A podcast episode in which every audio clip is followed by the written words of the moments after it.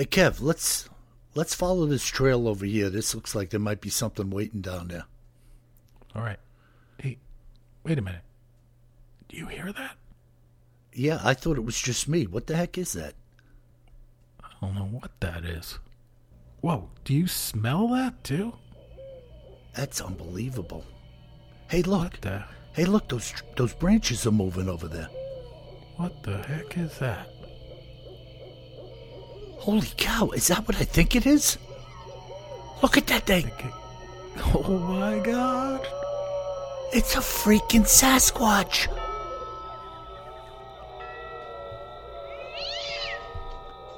Welcome to the Bigfoot Terror in the Woods Sightings and Encounters podcast.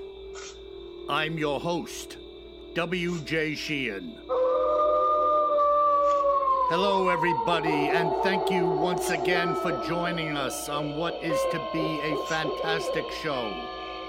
If you don't know me, my name is W.J. Sheehan, and I am the author of a series of books entitled Bigfoot Terror in the Woods Sightings and Encounters, all of which are available at Amazon in ebook and paperback.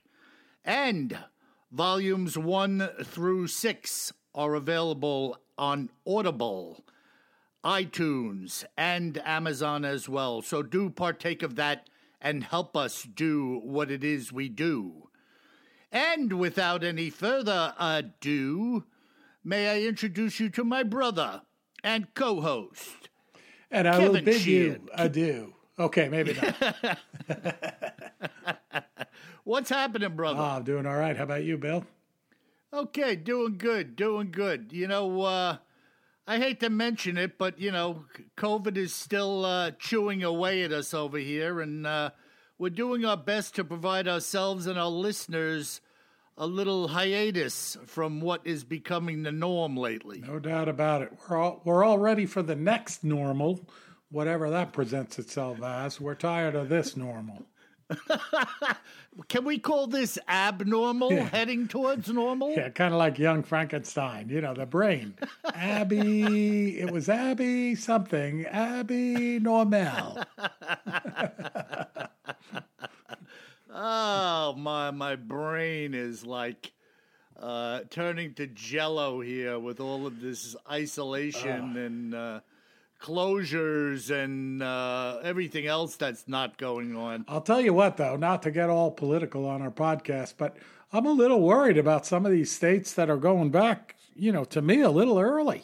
Like, you know, Well, there's no doubt about it, and they're certainly not in the business of healthcare because uh, I am dreading some of the stuff I'm hearing because we are just turning a corner of getting ahead of this in the institution we work in, and I'm sure it's the same in other uh, major facilities who are at the forefront of this. And these numbskulls uh, marching around in the street with no masks on, claiming they want to work, and who are you to tell me I can't work? Uh, they're like uh, heading down a rabbit hole from which there is no return. I just, I, I dread the thought, and I pray, dear God, you know, shed some light on this mess. yeah, I mean, I, I tell you what, you know, so uh, I'm blessed. As you know, I can work from home. We're in my, in the household here in North Carolina, we're taking it pretty seriously. Like we, we're staying home. We're working from home, all of us, and uh, yeah, we're tripping over one another. It gets frustrating, you know, etc. But we're we're like trying to be safe and keep everybody else safe. And then, Bill, I don't think I told you this, but I had a door that ended up being broken here. You know, not not to anything dramatic, but it just it, out, outside door is broken, and I'm like, okay, so I ordered a door from one of the big box stores so that I didn't have to go there. Right, I did the right thing, and then uh, the door comes in, gets delivered. So on Sunday, I'm taking the old door off. And of course, as I'm taking it off, like all the wood is rotten, you know. So I'm like, Uh-huh. okay, I'm digging out all of the rotten wood. I'm looking at the wood I have in the garage. I'm like, all right, I got to go to the store and get some wood to fix this thing. yeah. So I go on Sunday, right, to the big box home improvement store. I won't say their name. And Bill, it was like nobody there got the memo. It was like the 4th of July. Oh, I mean, hard to park. I had my mask on. I actually had my safety glasses on, you know, because I was working at home. So I had them up on my head. I was like, I should put those on. They're like a, a shield, you know. Certainly. And I'm in the store. I would say about 30% of the 4th of July crowd in the store had masks on. Just 30%. 30%. Yeah. Well, you know what, Kev? You know, I, I, I just don't know what to say about it. I mean, obviously, you know what I do for a living. Yeah. And I'm telling you, if people could come, if you were allowed to take a tour of the facility, which you're not, there are no visitors allowed at this time. And people uh, in certain job capacities are not even allowed to go to the units where the COVID patients are. That's how serious this is. These people are out of their minds. And I hope you're listening to me as I tell you again you're out of your mind Yeah. if you're walking around out there without a mask out there and thinking like nothing is going on No, and it crazy. can't happen to Absolutely crazy. Yep. So anyway. Anyway, back to Bigfoot. Yeah. So, Bill, last week you surprised me with what turned out to be the Air Force survival map that made specific mention and description of Sasquatch, right? yeah, that that is correct. All right. So this week, you have no idea what I'm going to talk about. I'm going to talk about two things that are totally unrelated, but I'm going to lead out with a surprise. That is, as I was looking for this map, I found something else very interesting that you're going to Ah. like. Yeah. It's, yeah, what might that so be? it turns out in 1975, the United States Army Corps of Engineers, very reputable group, right? They Who says they're released- reputable? Yeah, well, you know, they released what's called the Washington Environmental Atlas. Okay. Hmm. So it's a 114 page book. It turns out it cost about $200,000 of taxpayer money to make and over three years to research and compile. And the atlas has, you know, official maps, graphs, yeah, reports on uh, the different animals, zoology, physical geography, uh, etc., the land borders, right? Archeolog- archaeological sites, rivers, lakes, all the normal stuff. And Now, what are the parameters as far as what is the coverage of this book? What does it entail? Washington State Environmental Atlas, so it's just Washington State. just Washington State. Interesting. Okay, go ahead. Yeah, yeah. So um, they uh, the book went into great detail, talking about plants, you know, the spruce tree out there, the Pacific dogwood, etc. And guess what else they talked about? Well, you know, it's right in my wheelhouse, bro. And you and I both know, without even me answering what was in there, they had uh, Sasquatch The material. hairy man Sasquatch. What a guess on my I part. know, huh? I'm I know, but pretty interesting, right? Now, listen, did you hunt for this book? Can we get a copy? So, believe it or not, I went to this online archive. I registered for it because, like, the search for this book led me there. And uh, then after I registered, I got approved to be a subscriber there, etc. Then it said not available on this site. I like, so I will find it. I will find it. But All right. I do We're have another website here and a gentleman named Adam Benedict that is quoting from the book. Okay. So I'm going to read you some of that. So it's pretty interesting. So the description there says uh, the very existence of Sasquatch, or Bigfoot as it's sometimes known, is hotly disputed. Some profess to be open minded about the matter, although stating that not one piece of evidence will withstand serious scientific scrutiny. Others, because of particular incident or, or totality of reports over the years, are convinced that Sasquatch is a reali- reality. Alleged Sasquatch hair samples inspected by the FBI laboratories resulted in the conclusion that no such hair exists on any human or presently known animal for which such data is available. Ding, ding, ding, ding, ding, ding, ding, Hello? ding, ding. Warning, warning. So then they go on and they say information from alleged sightings, tracks, and other experiences conjures up the picture of an ape like creature standing between 8 and 12 feet tall, weighing in excess of a thousand pounds, and hmm. taking strides of up to six feet. wow. Yeah. Only 12 feet, huh? Well, yeah, you know, it's Washington. they got the small ones out there. A midget. And then plaster casts have been made of tracks showing a large squarish foot, 14 to 24 inches in length and 5 to 10 inches in breadth.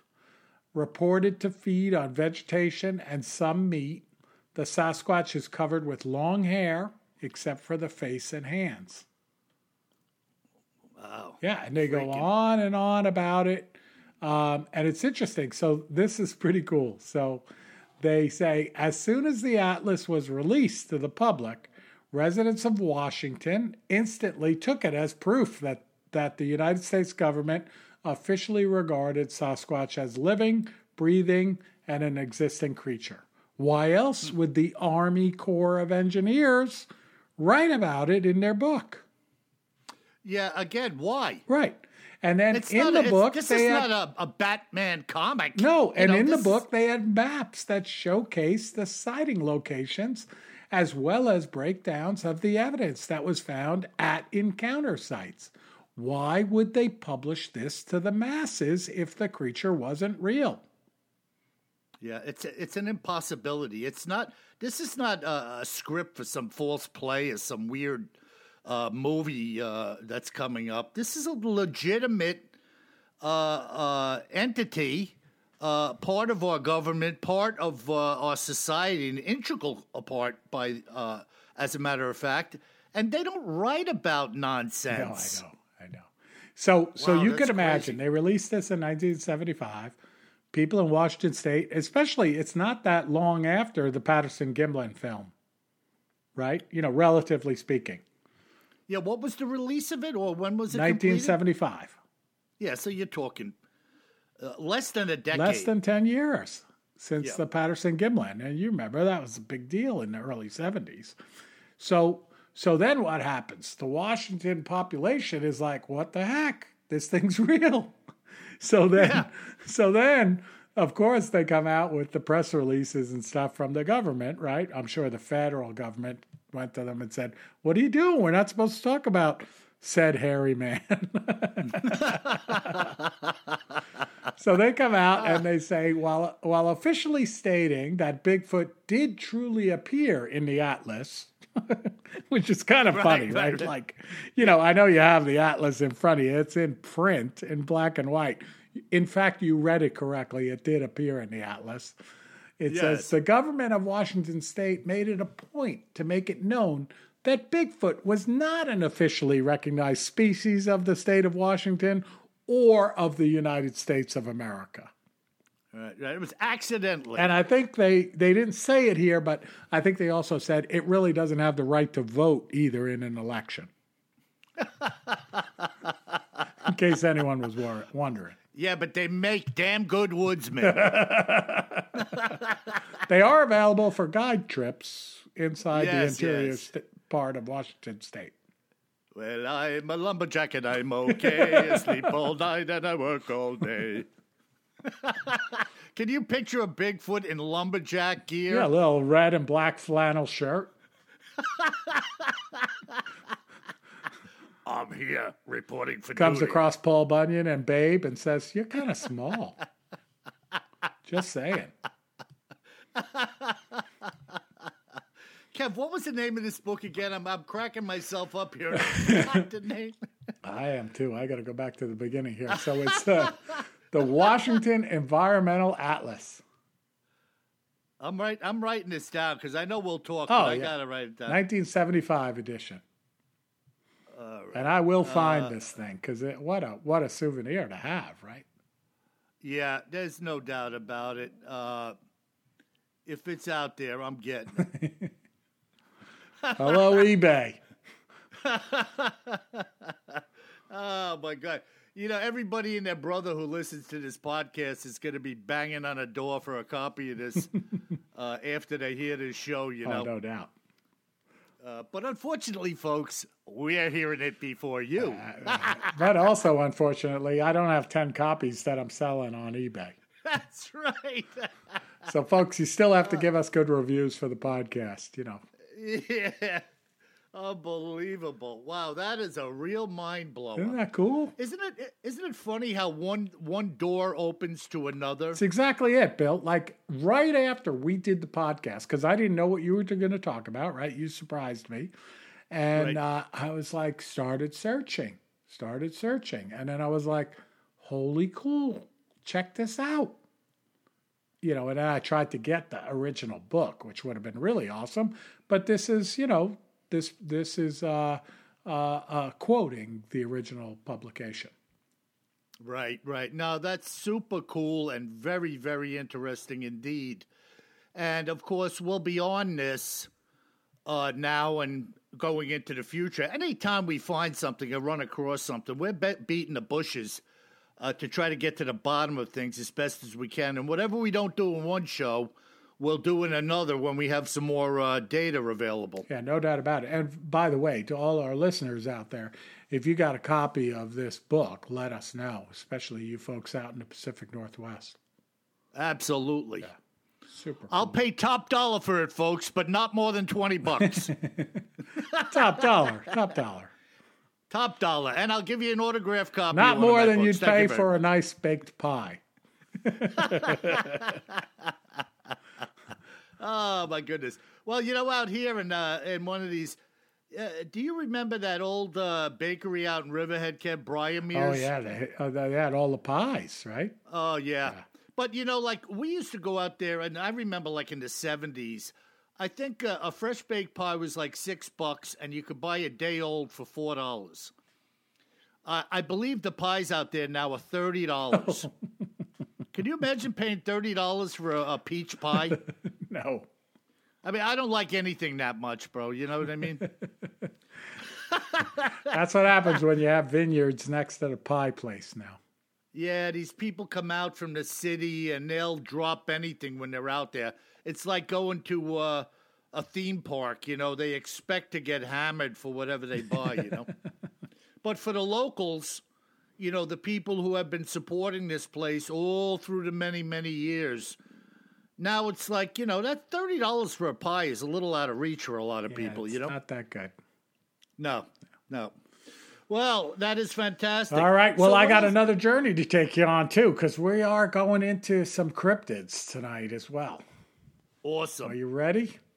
I'm ready. I love cryptids. All right. So, have you heard of Colossal Claude? Colossal Claude? I'm not making this up. Is that Claude Van Damme's cousin? Jean Claude? Only if he grew up in the ocean. No, I have not heard of the So this is awesome. Claude. I I actually heard something about this many years ago when I lived out in the Pacific Northwest, but uh, it was refreshing when I came across it again a few weeks ago. So awesome. yeah, so Colossal Claude is uh, a bit of a sea monster that was spotted back in the 1930s, and there were a lot of accounts of Colossal Claude. Okay, so Wow. so the the one I'm going to talk about here, let me get to the right place here in my notes, uh, happened in 1934, and the skipper of a lightship, which was the lightship Columbia. Let me make sure I get that right. Right, the lightship Columbia. And Bill, you know what a lightship is? Well, if if my memory serves me correctly, uh, these ships uh, were replaced in many places by a formal lighthouse, correct? Or they existed somewhere where they just couldn't build a lighthouse. Right. So they would basically anchor somewhere and have peop a couple of people on board to keep the boat afloat. Exactly. They're anchored in place you see like models of them or little ceramic things, you know, when you're out doing tourism. They usually had two towers on them with one light and a secondary backup light, you know, like two masts of a sort. Yeah. And they're Yeah, usually, absolutely. again, they're usually like a reddish orange, and then they have the name of them printed in big white letters on the side of them. So, you know, if you came across it, you'd be like, uh oh, this is the Columbia Lightship, you know. Yeah, well, also too, the color scheme was meant to stand out like a buoy. You know. Absolutely.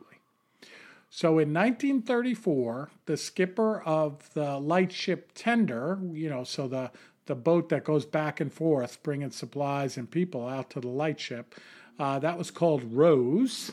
The tender was called Rose. Uh, it Okay. returned from dropping off relief crew on the Columbia River lightship with a remarkable story. Whoa. Yeah, and it seems that the entire crew of the lightship, plus the crew of the tender, saw a huge snaky thing swimming around the ship. Okay, so like a sea serpent. Wow. Yeah. And uh, first mate aboard the tender called Rose, uh, his name was L.A. Larson. He said it was about 40 feet long and it had a neck some eight feet long, a big round body, mean looking tail, and an evil, snaky look to its head. Wow. Well, let me say this: I'm glad that the first na- uh, mate's name wasn't Rose. I got a little I confused know, there it's a a little minute. confusing with all the roses here. and the first mate wasn't called WJ or KJ, it was LA. Just to be clear. Just to be clear. And they go on So and they say that not everybody agreed on every particular of the monster afterwards. So the captain of the Rose, his name was Jay Jensen, he told the Morning Oregonian, right, the periodical of the time, that the creature's head looked more like that of a camel than a snake. Hmm. But all of the witnesses agreed on almost all of the other details. So they disagreed on what the head of the beast looked like. Uh huh. Yeah. Now it's funny, Kev, because uh, the first description that you said, and then followed by the one guy saying that the head looked like the shape of a camel. Yeah. Uh, do you realize that that is the description given by a number of witnesses to Champ, the Lake Champlain monster? Exactly. And some people have given Nessie, the Loch Ness creature, that description and head description. Well, and I've come across about 20 of these, you know, sea serpent like creatures in various lakes, including there's one which I have to investigate at a local lake here called Lake Norman in North Carolina. Wow. So I was I was on in this COVID nineteen crisis, Bill. I was on one of these social uh, uh, social get-togethers on Zoom conference with some of my uh, sailing uh, sailboat racing buddies. You know, for the listeners out there, I like to race sailboats as a hobby. And some of them were over at Lake Norman, and somebody else was saying, you know, Kev does this podcast on Bigfoot and other cryptids. And they were like, get out of here. He doesn't. You know, like, no, he does. You know, that's the guy behind the voice. It's funny because people don't realize it sometimes. and uh, um, and they were like, oh, you got to do one on the Lake Norman sea serpent, whatever. I forget its name, but it's like Champ, you know. now, Lake Norman is a place where the Bass Pro Tour fishes, I Oh, yeah. think. Yeah. That's a big body Well, of water. Well, they fish right down the road from my house, Bill, at uh, Falls Lake here. wow. We got some good fishing. We're trying to get you down here for some of this fishing. There's some good fishing. Yeah, you know, I got I got freaking problems. uh, you know, I don't mind. Let me give a plug in here talking about I got problems because I like to do this. Uh, for my listeners, for all listeners, uh, over a decade ago, I had prostate cancer.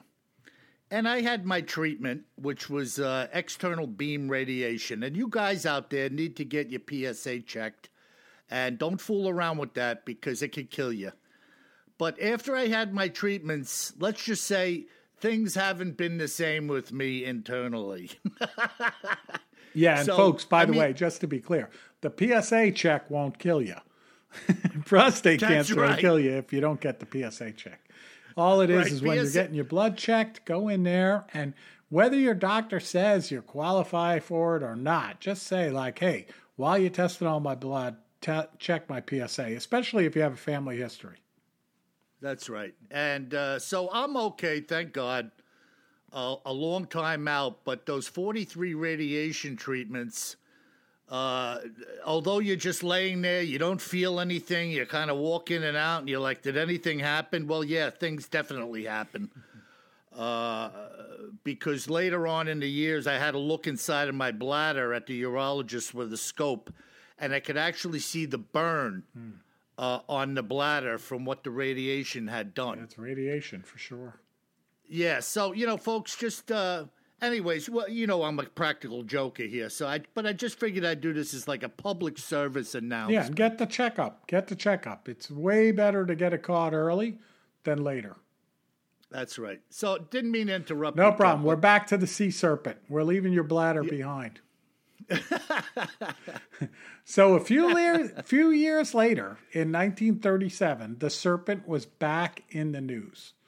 This time, the crew of a fishing trawler. Now, don't get confused. We had the tender named Rose, and here we have the trawler named Viv. Okay, Viv so- and but Rose. it's not the crew isn't named Viv. The boat is named Viv. This is again over by the uh, Columbia River same area. place, Yep. Wow. They reported that Claude had reappeared. And, it- Who named him Claude? uh, it's one of the crew of the Columbia River Lightship. Actually, in some of the writings, they're like, okay, like they get the lamest marketing award, uh, you know, for coming up with the name of Colossal Claude. Yeah. Now, see, to me, before you you clarified this, when you first said colossal Claude, I was thinking of something with two big claws. Oh, sorry. You know, like a lobster. the colossal clawed monster. You know, No, this is like that. Claude But- Van Damme. You were onto it. Yeah, yeah, Yeah. Okay. Wow, that's crazy. So go Yeah, ahead. so it's crazy. So the captain of uh, the fishing trawler Viv, his name was Charles Graham, and he described it as a long, hairy, tan-colored creature with a head of an overgrown horse, about and the creature was about forty feet long, with a four-foot diameter waist. wow. This thing's big, and again, it's a captain of a sea uh, a fishing trawler. So you know, captains back in the 30s. Not that they're not now, but it's a reputable job. It certainly You know, people is. think and, you're and, crazy. You don't get to take the boat out next time. Yeah, Kev, you know, and it's the same thing we talk about all the time with hunters and fishermen seeing Bigfoot. Exactly. They know what they're seeing. Like they don't know. Very bizarre. You know, it's not like somebody said, "Oh, you know what? Maybe it was a striped bass." yeah, right. You know, but look, a captain over there, he's he knows what an orca looks like. Absolutely. They probably know Absolutely, what all a sea creatures. lion is. Boy, excuse me. That is bizarre. So get this. So a few months later, another report comes in from a couple who's on the shore and they're visiting a place called Devil's Churn, which I have been to, by the way, 120 miles south on the Oregon coast. what is it, Kev? Devil's Churn. So it's like a uh, uh, where the Butter water churn? comes in and roars around. You know, the Oregon coast, of course, is this at one. It's one thousand percent picturesque. It's so beautiful, and it's one of the best kept secrets in the United States of a place to go. Uh, so there's just no people there. And absolutely beautiful, harsh coast, cold water, fog coming in, and lighthouses all the way along it because so many ships were lost along there through the years. You know, fantastic. By the way, I have a couple of accounts right out of that Oh. wheelhouse that you're talking about. I'm going to have to make it a point to dig Let's them dig up. them out because that's cool. I've done a lot of hiking out there along the Oregon coast. It's spectacular. Wow. One of my favorite places.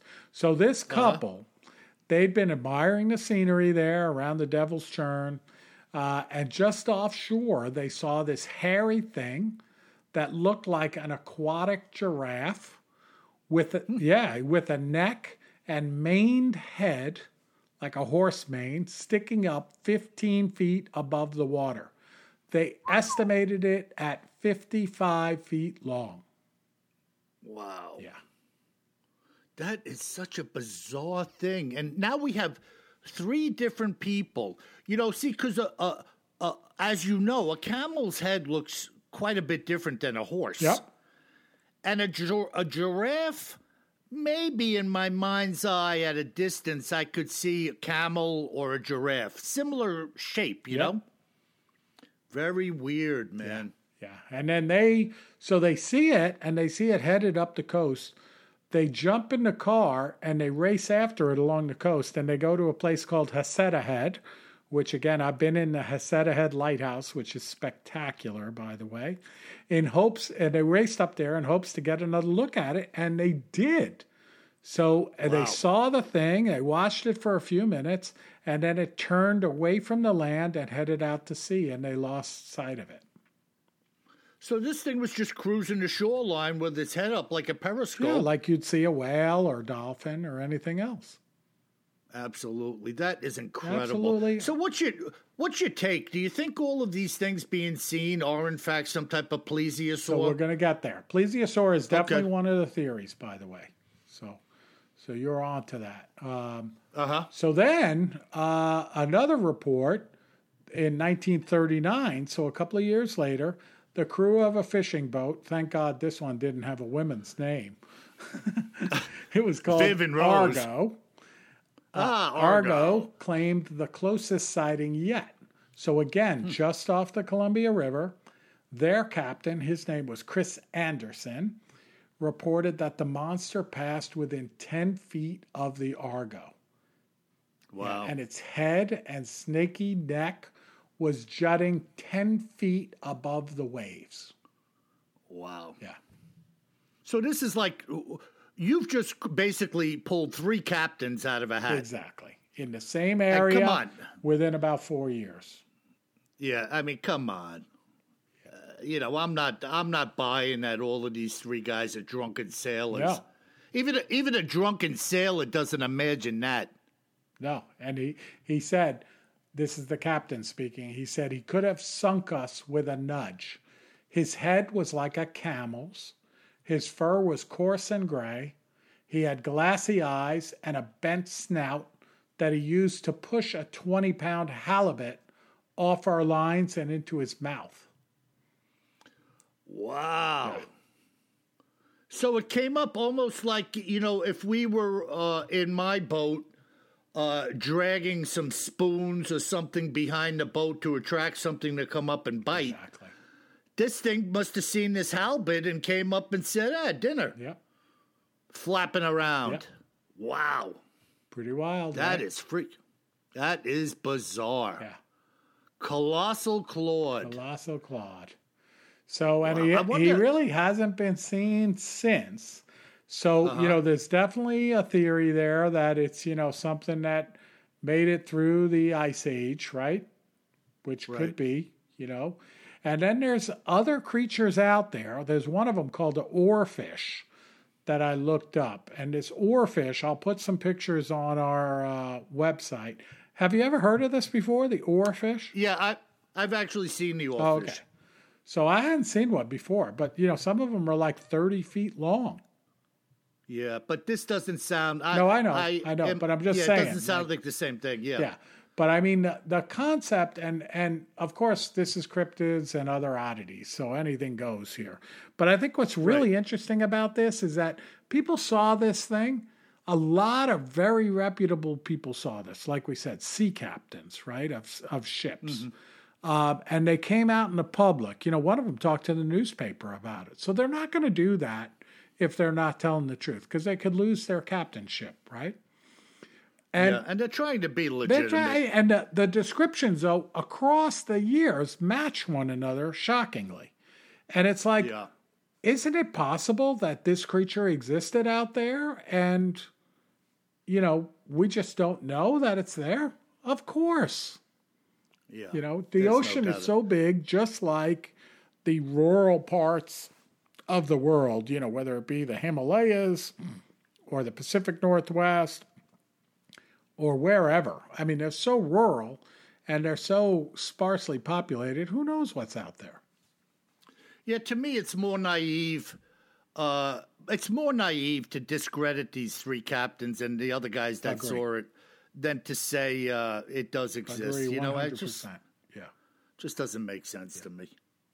Wow, that is incredible. There you go, colossal Claude. yeah, I love it, man. any pictures of Colossal Claude? Were there any artist renderings or anything? You know, not not much, just those detailed descriptions. I'll keep looking though.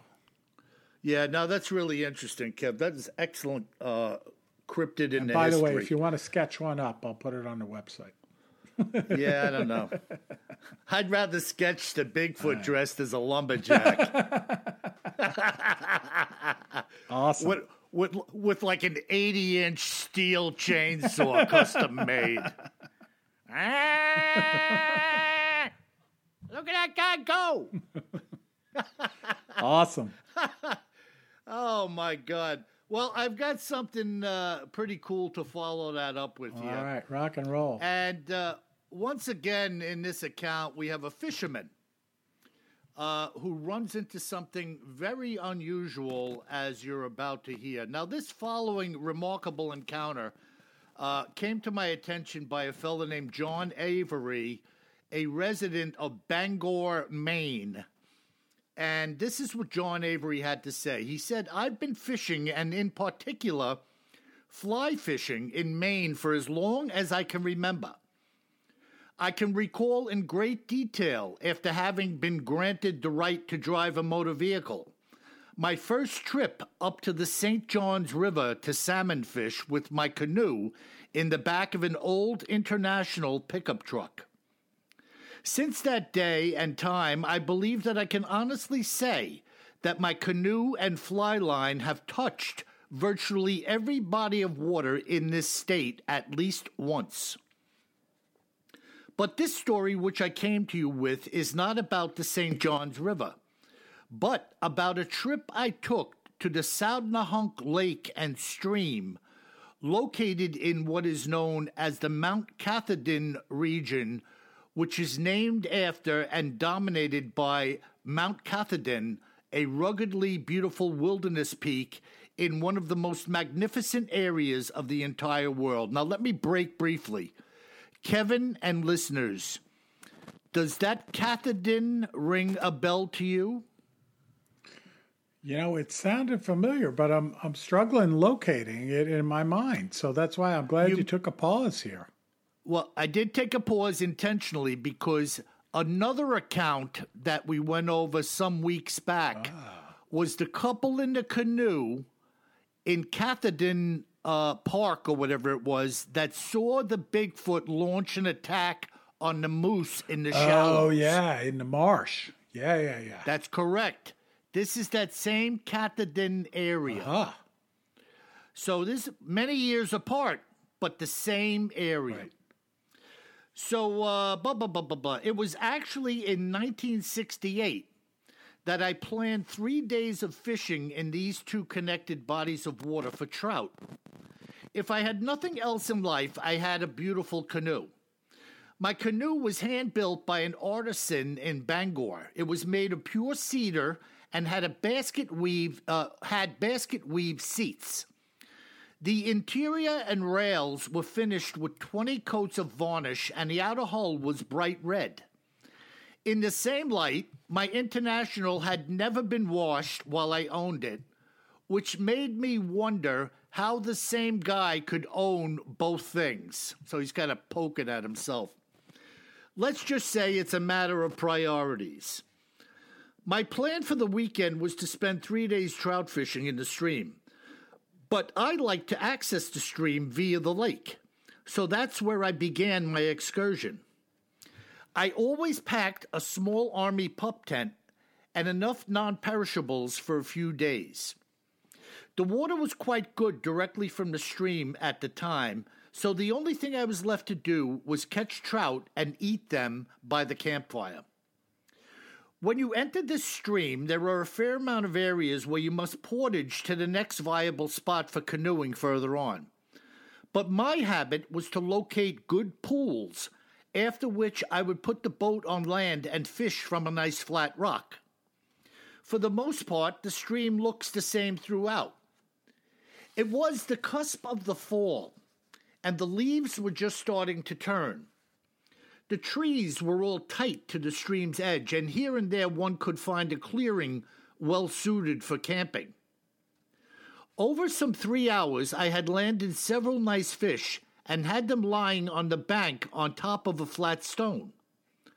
I was resting while smoking my pipe, enjoying the sounds of nature while sitting on a small boulder in the stream. I had finished my bowl, and tapping it clean, I began to cast my streamer back into the pool.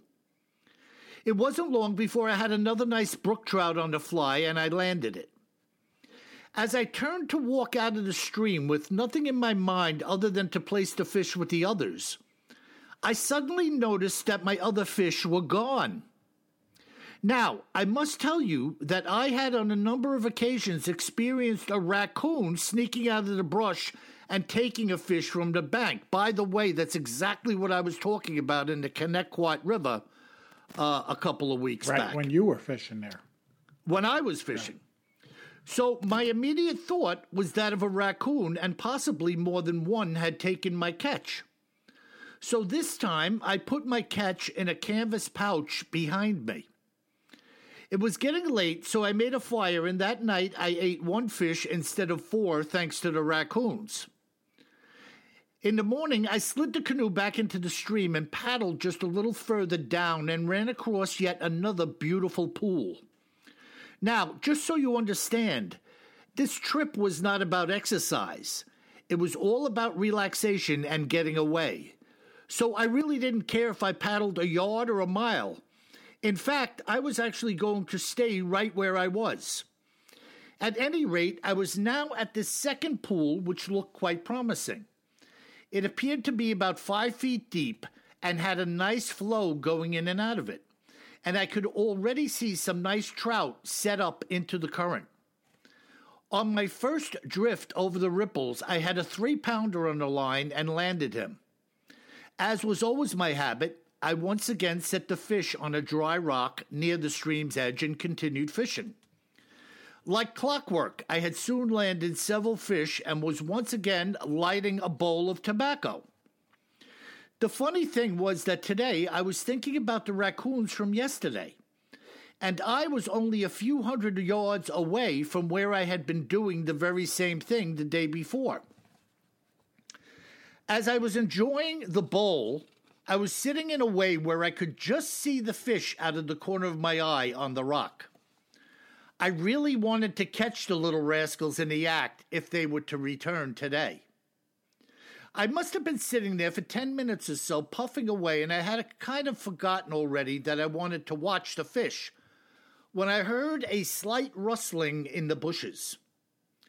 After which, my peripheral vision was now fully committed to watching the fish on the rock.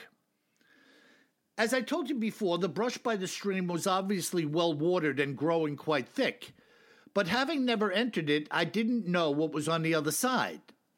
Why, there could have been a horse trail there, and you would never know it. So I sat, watching and waiting for the raccoons to make their move on the fish. It was moments later that an arm of immense proportions with a black leathery hand equal in size stretched out of the brush, reaching some five or more feet, and with one clean grasp hauled in all of the fish from the rock and pulled them back into the brush. I knew in an instant that it was not a bear, and I was now in fear of what this arm and hand was connected to. And it was less than 20 feet away from me, obscured by the bushes. Whatever this arm was attached to must have been laying down, because the arm had come out extended, uh, extended, being maybe only a foot from the ground. I actually stood up and quite slowly walked away from the bank and into the stream, not wanting to startle whatever it was and let it know that it had been found out. When I tell you that my heart began to race, that is an understatement. I had my tent and gear maybe 40 feet away from where the hand had emerged, and I wasn't too keen on meeting whatever a five foot long, enormous uh, arm belonged to. I think I stood in the stream for almost an hour, not daring to catch and place another fish on the rock. For me, it was decision time. And I had mustered up enough nerve to get back out of the creek and start to quickly break down my camp. My hope was that, as sneaky as this thing was, it wouldn't do anything to reveal itself since I hadn't done so up to this point in time either. I packed my canoe, sliding it gently back into the stream, and actually paddled back and portaged through the night, arriving back at the lake in the morning. The only thing that I could add to what I have already told you is that the forearm seemed to be some eight inches in width, and the fingers of this hand appeared like they were the size of bananas. When I saw the hand, it stretched open like a net and clutched all of the dead fish in one grasp. It probably could have done the same if there were five or six fish. That's how wide the spread of this open hand was. It wasn't until years later that I realized what I had encountered that day, and I have pretty much kept it to myself over the years. What do you think of that, wow. Kevin? Great description, especially in the end there. You know, fingers like bananas and just reaching out and grabbing literally a handful of fish. I mean, you know, if you've ever tried to grab a, a, a trout, this it's hard to grab one. Buggers. Yeah, and this thing just kind of. And I mean, like grab one this... when there's a hook in its mouth. Yeah, yeah, very. Uh, uh, well, I know from trout fishing, once they sit on the bank for a little while, the slime kind of loses its uh, uh, slipperiness, yeah. but still, still, just to grab a pile of them no, in one grasp and pull them, them away. One handful? No way. I got big mitts. I couldn't do it. Yeah, there's no way. Yeah. But again, really interesting. You know, here's a guy just out chilling out alone uh, in the middle of freaking nowhere with his canoe, doing a little fishing on the fly, smoking a pipe. And uh, he's thinking the coons are getting the best of him. And lo and behold, this is what comes out of the brush next to him. Yeah, which is what we would think, right? Raccoons next to the river, of course. Well, you're not thinking of five foot arm with mitts like bananas. Otherwise, you wouldn't be out there, let's face it. oh, my God. You'd be fishing with and a Mac 10. We... yeah. Well, here we go again with the Bigfoot obviously on the crawl. Yes. So these things slither around like, you know, army rangers in the woods. Yeah, which of course makes them hard to see because we've talked about it. You're always thinking of seeing it like the Patterson Gimlin film. Like, you know, right. strutting along. You're not looking down at the ground for something that's 12 feet tall. Right. But right. maybe you should be. And he, yeah, and again, it uh, brings me back to the face in the egg story, yes. right? Same thing. That guy was by a stream and saw oh, that's something. Last summer this when guy... I was up in Alaska, you know, I was in some of these spots, and Bill, I was looking for the face in the eggs. Like I'd be looking in the bushes down low. I was like, "Oh, where are you?" Yeah, somewhere around watching yeah. you. Jeez, that is freaking crazy. Super cool. But yeah, great account, you know, and then honest Abe kind of guy, kind of poking himself about how his truck is like kept like garbage and his canoe is like a jewel. You yeah, know, it's good stuff. So, yeah, neat, really neat. And again, you know that Katahdin uh, region. Obviously, there's something going on over no there. You know, uh, it's two different people uh, in the same uh, gunshot range of. Uh, well, I've never been there, so I don't know. But if one place is named after Katahdin and the other is named after Katahdin, it's got to be oh, the yeah. same vicinity. Yeah. That's well, we see that a lot. You know, different accounts occur in the same, if not specific area, definitely the general area. That's no yeah, doubt. We got the hot. We I got the hot spots. yeah, you look at the uh, the that glow in the dark map of Bigfoot sightings. Yeah. I mean, there are areas up in the Pacific Northwest where it's like pure white. Exactly. So there were like sightings happening virtually on top of each other up there, you yeah. know. Incredible. So there you cool. have it. Great story. Very cool. Great account to go with Colossal Claude. yeah. yeah, the kick kickboxing sea serpent. Exactly. We well, we got some great listener mail. Thanks again to everybody for continuing to write in. Great feedback. We're going to go to Yanni in Finland. Cold, dark place. I've been there, Yanni. Pretty cool place, actually. Not just in temperature. Now it's half half the year there in Oh, yeah, darkness. it's no, pretty dark. wow. I was there in Helsinki. Uh, first time I was there years and years ago, and uh, the this absolute true story. The waiter comes to my table, and you know Helsinki, you're pretty close to Russia up there, you know. And Okay. uh, they told me, you know, in broken English, that they had a bear special, and they asked me if I was interested in the bear special, and I thought they said beer special, and um, I said, sure, I'll try it. And, uh, you know, like 20 minutes goes by and I'm waiting for my beer. And they bring out this thing that looks like a paw of a bear. Yeah, and it was a paw of a bear. And I was like, my I was like, goodness. what is that? And he's like, that's the beer special. And uh, and I'm like, that doesn't look like beer. And he's like, yeah, beer. Arr. Oh crap! I'm not eating a bear. so what foot. happened with that uh, beer special? Did you Well, eat no, it? all I wanted was a beer.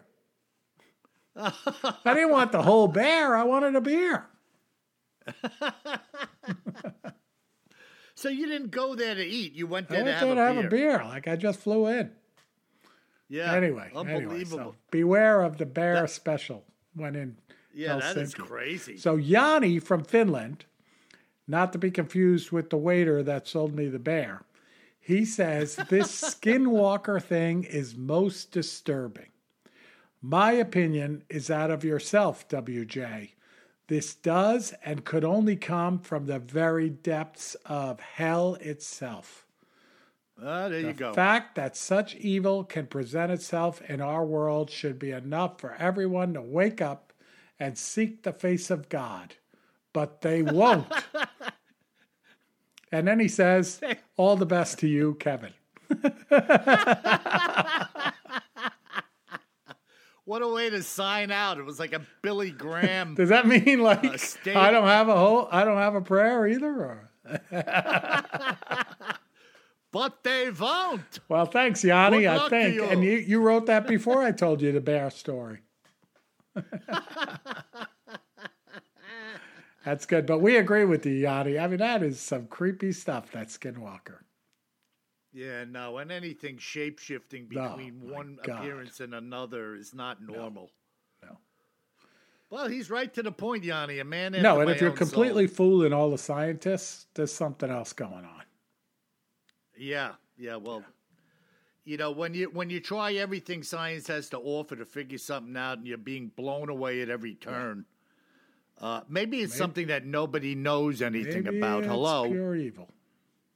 Yep, that is freaking evil, man. The skinwalker. All right, from Ilmud in Kuwait. Amazing. We get letters from Kuwait. Finland and Kuwait. Exactly.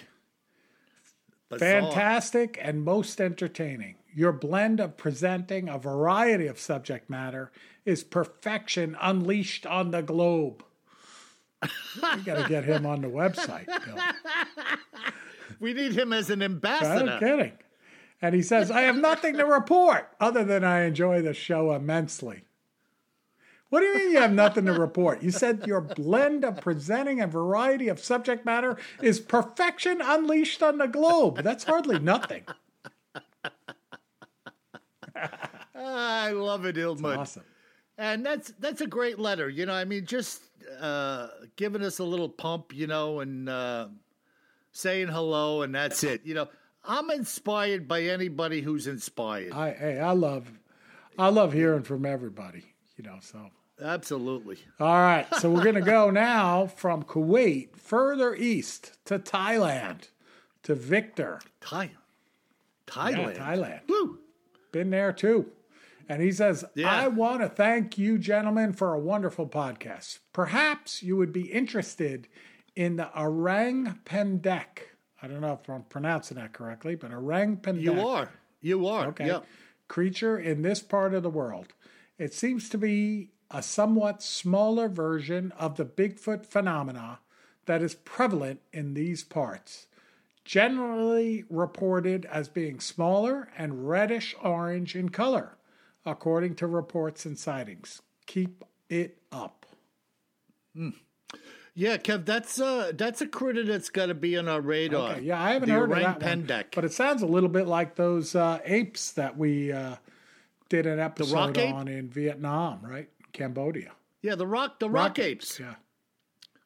All regional, you know yeah. what I mean? Like different names, probably the could same be. creature, you yeah, know? Could be. Yeah, that orang pendek uh uh, I was actually first uh, had my eyes open to that thing on. Uh, I think it was an episode of Expedition Unknown with Josh Gates. Oh, yeah. And he went over there looking for the orang pendek. I think. Okay. Uh, if not, I'm just giving him a pump because I like the guy. He's a good guy. But yeah, they uh, they were talking to some old guy with a yak up on a terraced hillside, you know, with a, a straw hat on uh, and you know, once again, here we go. Like, what is this guy? He's wondering what he even doing there. And he was talking about having one of these things approach him, where he dropped his bag of coffee and left his animal on the hillside and ran away. Hmm. So people in those parts don't leave their food products laying around and run away in their animal. These are very valuable possessions. Oh, yeah. So uh, something freaked him out and probably uh, quite a few other people regionally over there. The orang Good stuff. We'll definitely put him on the list. The orang oh, yeah. him or her. All right, our last note comes in from Roland in Quebec. And he says, okay. speaking of creepy, I too have heard the howls every year when we hunt moose. Hmm. This leads me to believe that the two species are intertwined regionally, perhaps vying for similar food sources. Although we see hmm. moose, we don't see them. Hmm. One is obviously more intelligent than the other, in my opinion. But what exactly the howling's purpose is remains a mystery to me and, and those I hunt with. I will say this much anything that can produce such a loud sound could tear oh, you limb from limb in a heartbeat. Yeah. And he says, best show on earth. Not to be confused with Ringling Brothers. That's my commentary. Listener for life, we... Roland. Excellent. Awesome. Well, you know, Ringling Brothers is not in existence anymore, so maybe we could take over. I, you know, but we don't want to do the whole cruelty to animals thing. wow, isn't that interesting? You know, just uh, another guy, another hunter, uh, just throwing his two cents in there that the two must share similar food sources because whatever goes around for one is available exactly. for the other, right? It makes together. sense. And uh, the fact that he sees one, the moose, he doesn't see the other, led him to believe that one must be a little smarter in that it can avoid detection, so to yep. speak. Very interesting, you know. And here we go with the howl again. Oh man, that howl. We gotta we gotta find some more howl recordings. And our listeners out there, if you come across some, send them over because those things, man, when you hear them, you're like, wait a minute. That is something else. Yeah, I you know I'd like to have the Bigfoot howl as a doorbell. Yeah, I like that. You know, you hit the maybe button. a ringtone on my phone. Sorry, people. Who's that? Didn't mean to oh, blow it's you the hairy man. I better take this. I better take this call before he takes me. All right, folks. Well, that's another episode. Uh, really want to thank you for listening uh, tuning in. I hope we are able to distract you from this COVID 19 mess that's out there. Continue to be safe. Please take care of yourself and your loved ones. Get your mask on, stay at home, whatever the orders are. And uh, by the way, continue to please stop by right now if you can. Open up your favorite podcast player and leave us a five star review you know we it takes those five star reviews to bring other listeners to the podcast and we need you to compensate. Once in a while, somebody will leave us, you know, less than five stars, probably because they're mad at their iPhone or something like that, not to do with the podcast. so come on, right now, please leave us a five five star review. It'll bring in more listeners, and if we get more listeners, we get a higher quality podcast for all of you. Thank you. Awesome. Awesome. You know, and uh, just as a side note, I walked into the uh, bakery the other day and some guy said to me, You know, it's good to see somebody else wearing a mask, and I had left mine on the dashboard of the car, so I don't know what he was getting at with that. Ah. Uh, he was coming after Good night, you. everybody. ah, well, my friends, it was good to be with you for yet another episode. And remember, if you're out walking in the woods this week, always carry more gun than you think you're gonna need. Sleep tight.